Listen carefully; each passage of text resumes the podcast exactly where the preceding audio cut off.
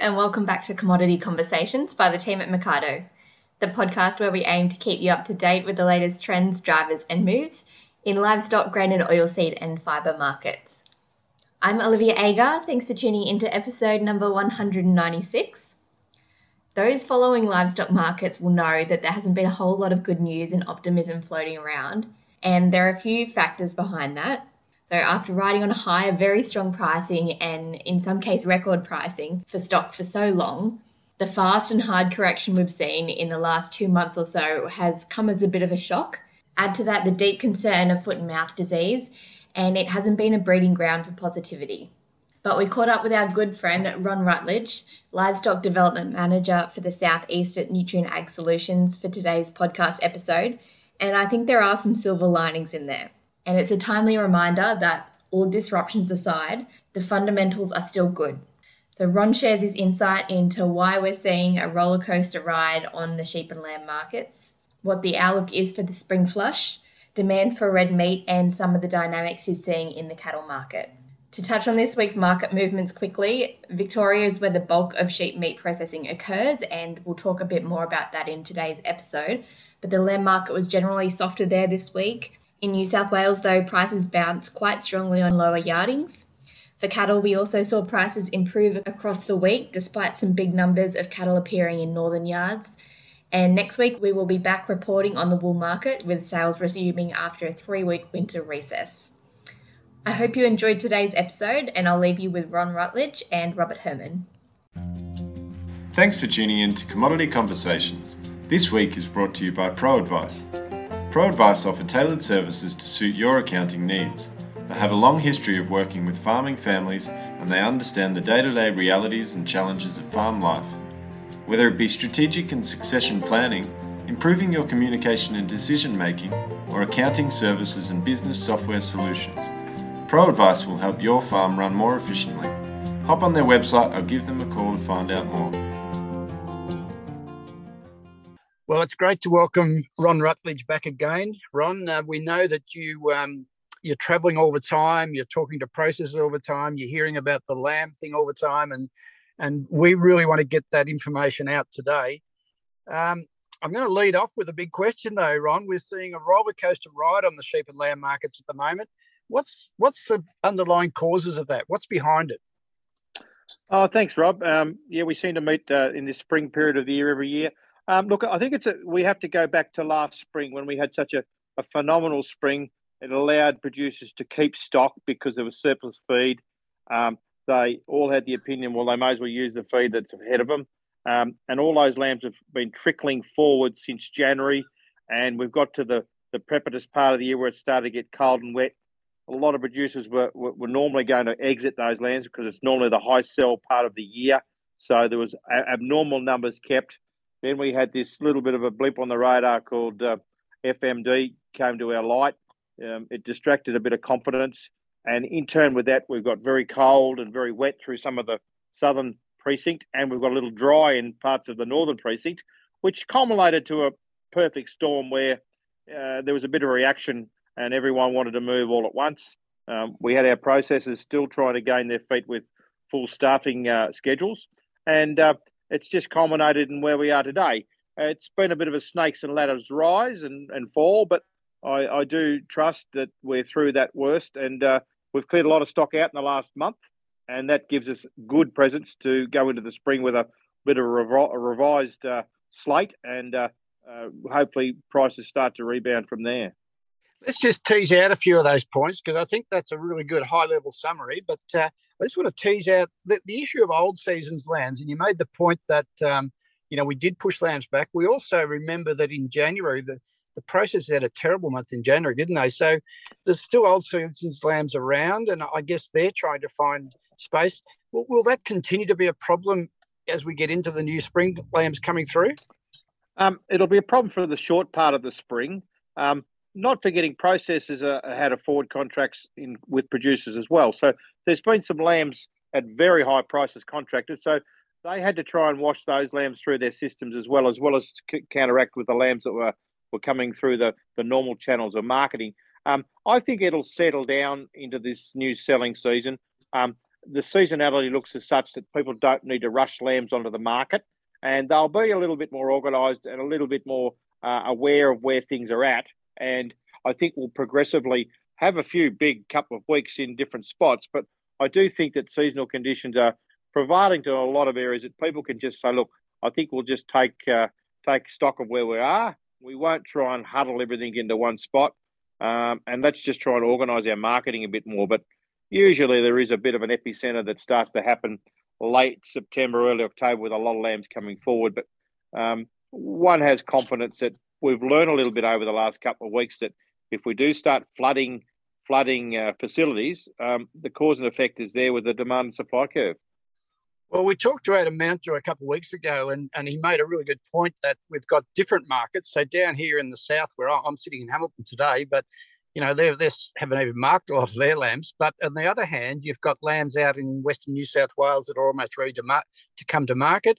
And then you mentioned about the flusher lambs that we usually get. It comes from uh, Wagga and Dubbo, but those lambs are just back a bit this year, aren't they? Yeah, definitely. Um, we had a phone hook up with about 25 staff this morning, and uh, even at Broken Hill and Hay, they're still dealing with uh, old season's lambs still at this this time of the year, which is quite unusual. But that's the seasonality that they've been able to bring that tail and let them go and bring them back out again, and now they're starting to muster. So there's a quite a condescending um, view going on out there in the Western Division that they've got old season lambs being mustered with new season lambs as well. So there's yep. a bit of a, a mix and match of both both types. But as you say, the, the further you retreat into the south and end in Tasmania, there'd be a lot of lambs not even born yet. So there's a bit of time to bear. So what I'm getting at is that, that the organisation of, of big floods of numbers might just be a little bit more preceded and a little bit more spaced out than we've seen over recent years. And that will allow uh, processors and, and others to get their their uh, ability together to to handle some big numbers, as well as the traders. You know, the traders we've got to keep them in mind. The guys that buy lambs to put on stubbles and and the like, those guys have just washed out the last of their old lambs, and they just need to reboot and uh, and go again. So one of the, the things that attracts people to, to trade lands and turn them out is the is this heavy lamb market we've seen over the last few years, and um, you know we've noted that last year or this season just gone, the average carcass weight was over 25 kilograms carcass weight, Ron. But that's driven by the US market. And Angus put up a report this week that noted that while we've seen a bit of a decline in the price of legs of lamb in the US, uh, the racks of lamb has held pretty good. And so at, at, the same time, I think you're aware of it, Ron, is that, um, you know, export volumes have stayed pretty strong into that market through this last recent period. Yeah, oh, definitely. I mean, we, our fundamentals in our meat trading business haven't really changed. I mean, uh, the Americas are going into their more warmer part of the year, their grill market. Um, yes, there, has been a, a, a, few issues with different um, uh, COVID issues and the like in different parts of the world. Containers is still a massive issue. I think the containerized business of getting uh, meat from Australia to uh, overseas ports is still a considerable issue. Uh, chiller space within the, the chilling fraternity in the bigger cities is at a premium. So for the, the processes to go the next step, we just need a little bit of uh, light in the tunnel with a, that middle part of the business of getting the product from A to B. I think the A bit's fine, the B bit's fine. It's just that in in the middle in the middle bit to get the product there is probably where the bottleneck really starts, and it comes down the line from there is their capacity to handle great numbers. So yes, I think uh, this year people will be trying to buy the the heavier end of the the store type lambs to take forward, and I think that the price structure last year we knew that was it was exceptional, but this year it allows people to get back at a what we'd call uh, a regular or more reflective price to buy their store lambs as price to sell, and I think that augurs pretty well that people will soon realise that there's a there's a good opportunity to be taken in a trade, and that will suffice in some of the store lamb purchases, and that'll allow that they they can produce lambs into the winter uh, with a good return. So, in your um, conversations with processors and, and and all the, I know I know you keep regular contact with all of them. Um, how's their throughput been going in recent times? Because even though the prices come back and and in some markets the numbers have come back, are they still putting plenty of lambs through? Oh yeah, I think you'll find that this week's throughput, even this this this week, is up by about um, six or seven percent. I think they're all getting on top of their staffing issues. Um, they're growing exponentially slowly. Um, I think this wave of COVID that we've seen throughout some of the southern states is probably starting to abate. And most processors are telling me that they're getting towards or heading towards 80%. And I think their their big intention in the next six to eight weeks would, would be to get to 90%. But keeping in mind, they can manufacture the animal, but they've got to go and put it somewhere. And that's the, the bottleneck that we're finding is the, the, the whole bottleneck of from the processor to uh, to ship and then ship onto the next uh, destination. That's where the process is falling itself down. So I think processors are working really hard to try and shift that product a bit quicker from the plant through to the uh, through to the next destination. But uh, it's, it's it's it's easy breaking up, and as the demand for containers starts to uh, get a little bit easier, I think that whole word containers has got a lot to answer for. Yeah, exactly. And look, we know uh, the, the, the back of the envelope calculations that we do at Mecardo, we know that the export value of, of, of sheep and lamb meat um, has been at a strong level. And, and with the, the easing in sale yards, it means that processors have been getting um, pretty good value uh, and, and, and a good margin, I think. Uh, so that's going to encourage them, Ron, to keep ramping up. And um, we know we speak to Will Barton at Gundagai Meats regularly. Um, we know they they accept this challenge of the spring flush of lands, if you like. Um, but I think this year they're going to be going all out just to um, uh, have the capacity going at record levels or as much as they can and take advantage of this season coming through. Oh, definitely so, Rob. And I, and I think we've seen in the last 10 days some of our um, well, well, well produced uh, local processors, i.e., Victorian processors that would process to a domestic market, are all finding that they um, they can actually start selling a bit more meat domestically because there's finding there's a little reduction in price for some of their commodities in the supermarkets, and that's actually having an auguring effect that their domestic processors can actually get some good gain and some actually increased meat sales because of the prices come back domestically, and uh, hopefully uh, us Australians can get, eat a bit more meat I think we're going to find that with this with the renewed price structure. I just want to um, switch gear for a minute, uh, just to talk about cattle run. It's interesting that uh, this week there are reports that Victorian processors. We know cattle numbers, you know, get get pretty scarce down in Victoria, but Victorian processors were heading were, were strong buyers out of Queensland markets. Now that's got to be telling us something. Well, it's telling you that we're in a deep part of our winter cycle. We haven't got uh, polished numbers of uh, grass-fed uh, cattle coming from our paddocks, you know, in Victoria. And uh, there's a there's a cascadement of numbers because it is the dry season in Queensland where the mustering is taking place. And yep. there's been some big volume volumetric yardings at uh, Dalby and Roma and so forth this week. And our normal flow of uh, processes to the north happens, and it's happened again. But there's been some very big numbers uh, be brought out of uh, the Queensland markets to come and be processed in uh, Victoria this week and that's that's a seasonal thing, but it's to do with price and making things happen. So w- we are seeing that if you've got prime fed stock uh, in the marketplace, um, if you listen to the market reports, you'll see that the cows and bullock market has actually taken a, a fair rise this week because of the inability to find slaughter stock at this time of the year.